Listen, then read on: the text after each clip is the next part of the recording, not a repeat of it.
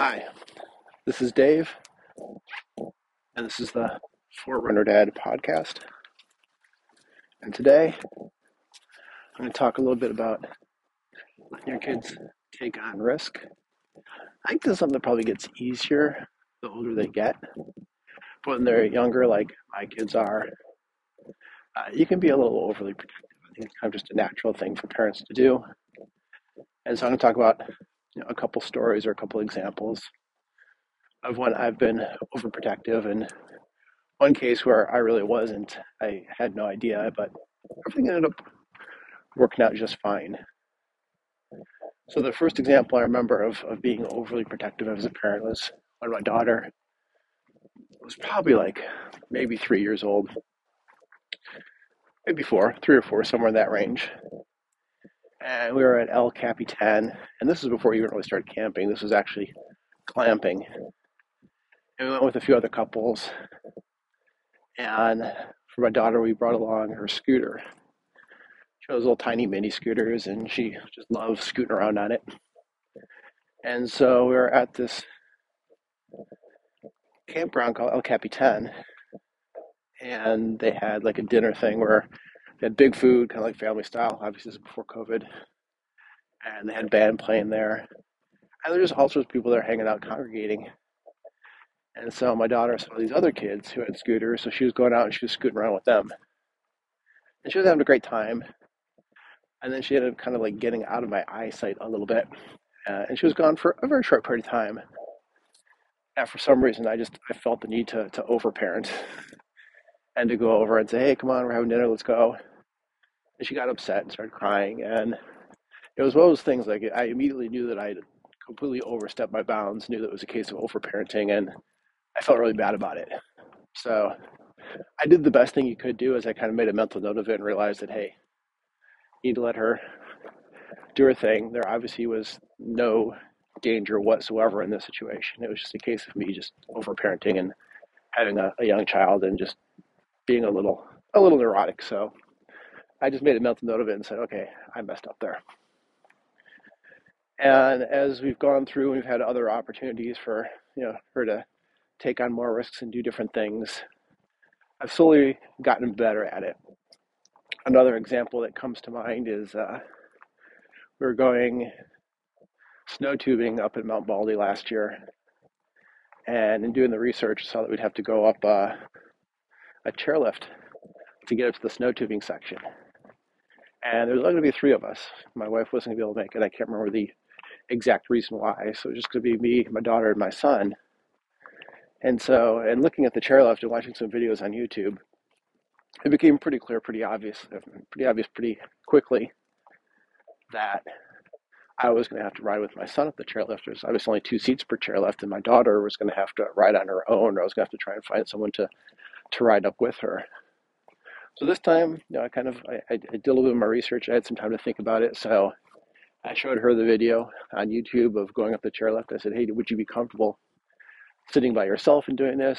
And she seemed like she was pretty comfortable. She seemed really confident. She's like, "Yeah, I could totally do that." And then when we actually got to Mount Baldy or going up the chairlift, you know, I had her go first, so I always had you know visibility towards her. And then my son and I got on the next chairlift behind her, and we just kind of uh, kept our eyes on her, kept talking to her. But she seemed totally confident. She just sat there. She didn't seem like she was concerned at all. Uh, and it went perfectly fine. You know, but again, as a parent, you kind of have that concern, like, what if she falls off the chairlift while we're, you know, I don't know, 50 feet off the ground? Uh, everything went perfectly fine. No issues whatsoever. She was totally calm and comfortable. Did great. So that made me feel good. And then more recently, uh, last month, we were in Mexico. We're in the Punta Mita area and my daughter and I went on a a little trip where they have a small boat and you go out and you you find dolphins and you go in the water and you try and swim near them or around them. Now, obviously, dolphins are very very fast swimmers. Uh, they can go very deep underwater. They they can spend a lot of time underwater. So it's a little bit of a hit or miss, just kind of random luck. You you end up swimming somewhere in the general vicinity of a dolphin, and you can hear their clicking and their echolocation and stuff like that. And there are one or two people on the boat. We actually had a dolphin swim right past them. Uh, the water is like really dark, so even if you go underwater, you can't really see anything. It's it's fun to be out there. The weather was beautiful. It was really cool to be able to chase the dolphins. We actually saw a couple whales, which was pretty cool. Uh, but as far as being able to actually, you know, see the dolphins up close, pretty unlikely to happen. If it does, it passes in like a flash of like a millisecond. So, um, but it's still a fun time. Uh, we, we had a good time. And so when we're going out there, you know, they recommend wearing life, life vest if you're not a, a strong swimmer. And so when we were getting ready to go out there, they did at the beginning two people at a time could go out and try and swim with the dolphins. So I obviously went with her. And originally I wanted her to wear a life vest, which she kept kind of going, no, I don't want her a life vest. And it was one of those moments where I was like, okay, you're sure? You're confident? And, you know, I was going to be out there with her anyway. So said, okay, fine. So she ended up going out two times on her own. We are absolutely nowhere near the shore. It was a very far distance from the shore, but obviously we were all in a boat right there, not too far from her. So she just went out and swam in the bay, and she was perfectly fine. So it feels good when they take on some of those kind of like small little risks, uh, and everything goes fine, and they're confident and they know that they can do it. Uh, and it just makes you feel better as you go further along, as she takes on more risks. That you know it'll be okay. One of the things she's been doing is parkour, and her younger brother does parkour too. And there's definitely some dangerous elements to that, just like there's dangerous elements to gymnastics.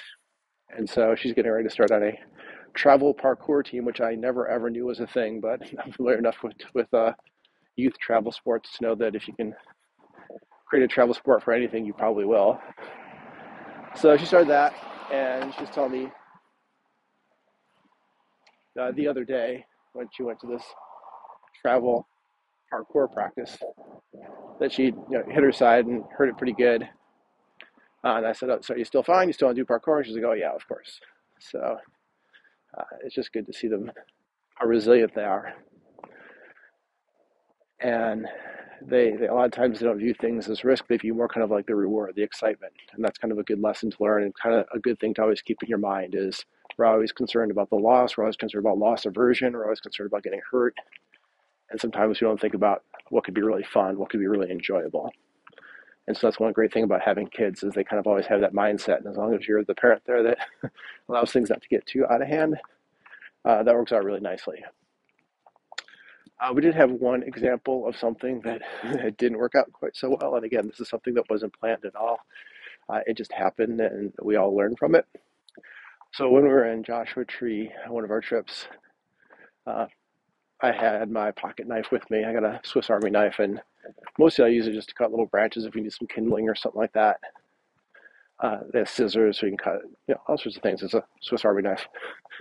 So we were at the campgrounds, and I put it on the table. Didn't think twice about it. I was busy doing some other things, and then a minute or two later, we hear my son start crying like this loud kind of like like shock and then crying. And so we knew something obviously was wrong so we go over there. And he went over by like this area where there's some cactus. And we saw his hand was bleeding. And it's kind of amazing how like his mind worked. Like he was originally i think trying to say like he somehow cut his hand on a cactus because we've told him several times not to play with knives or not a toy and he knew that he did something wrong so his initial thought in his mind was oh, I, I, I got stung by a cactus or my I put my hand on a cactus or something along those lines. But when we looked at it, it was a really nice clean cut and there was blood coming out.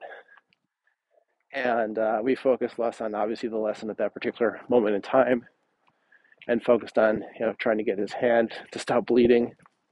Uh, my wife did a great job. I mean, I thought we were gonna have to go to the hospital and get stitches for it, but she ended up elevating it, putting pressure on it. We had our first aid kit, so that's one thing I would say is whenever you camp, absolutely 100% have a, a first aid kit on you. Make sure it has everything that it's supposed to have in it. So if you have a situation like we had, you can act quickly and uh, address any situations that arise. And so it was super important that we had a first aid kit there and we are able to, you know, staunch the bleeding, raise his hand up to try and stop the flow of blood to his hand.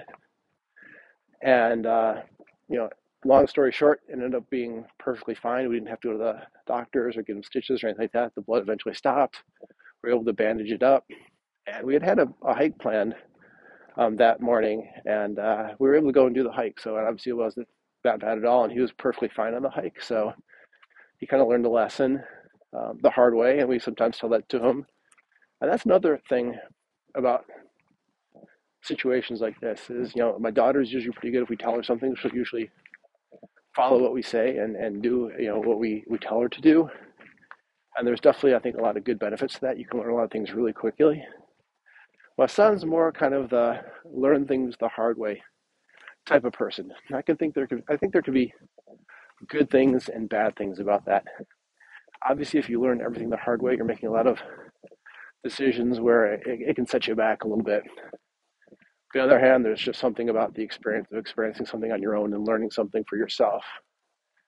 And he, it definitely feels like he is more in tune with that. Obviously, he didn't mean to cut his hand, but he found the knife really interesting, wanted to play with it. Now he knows that knives can be very dangerous. But uh, it worked out just fine. Like I said, his hand's fine. We went hiking that same day. He was out having fun. So it wasn't like a really, really difficult lesson to learn. It's a very quick lesson to learn, and he found out immediately, but uh, there were no long term ramifications. So those are the, the primary stories and events that I've seen with my kids when it comes to, you know, in most cases, letting them take on risks and uh, just learn things on their own. Let them put themselves in situations where they may, you know, have some downside. They may get hurt, but there's also that upside of being able to have a lot of fun and try something new and just have that experience and that gain that confidence too.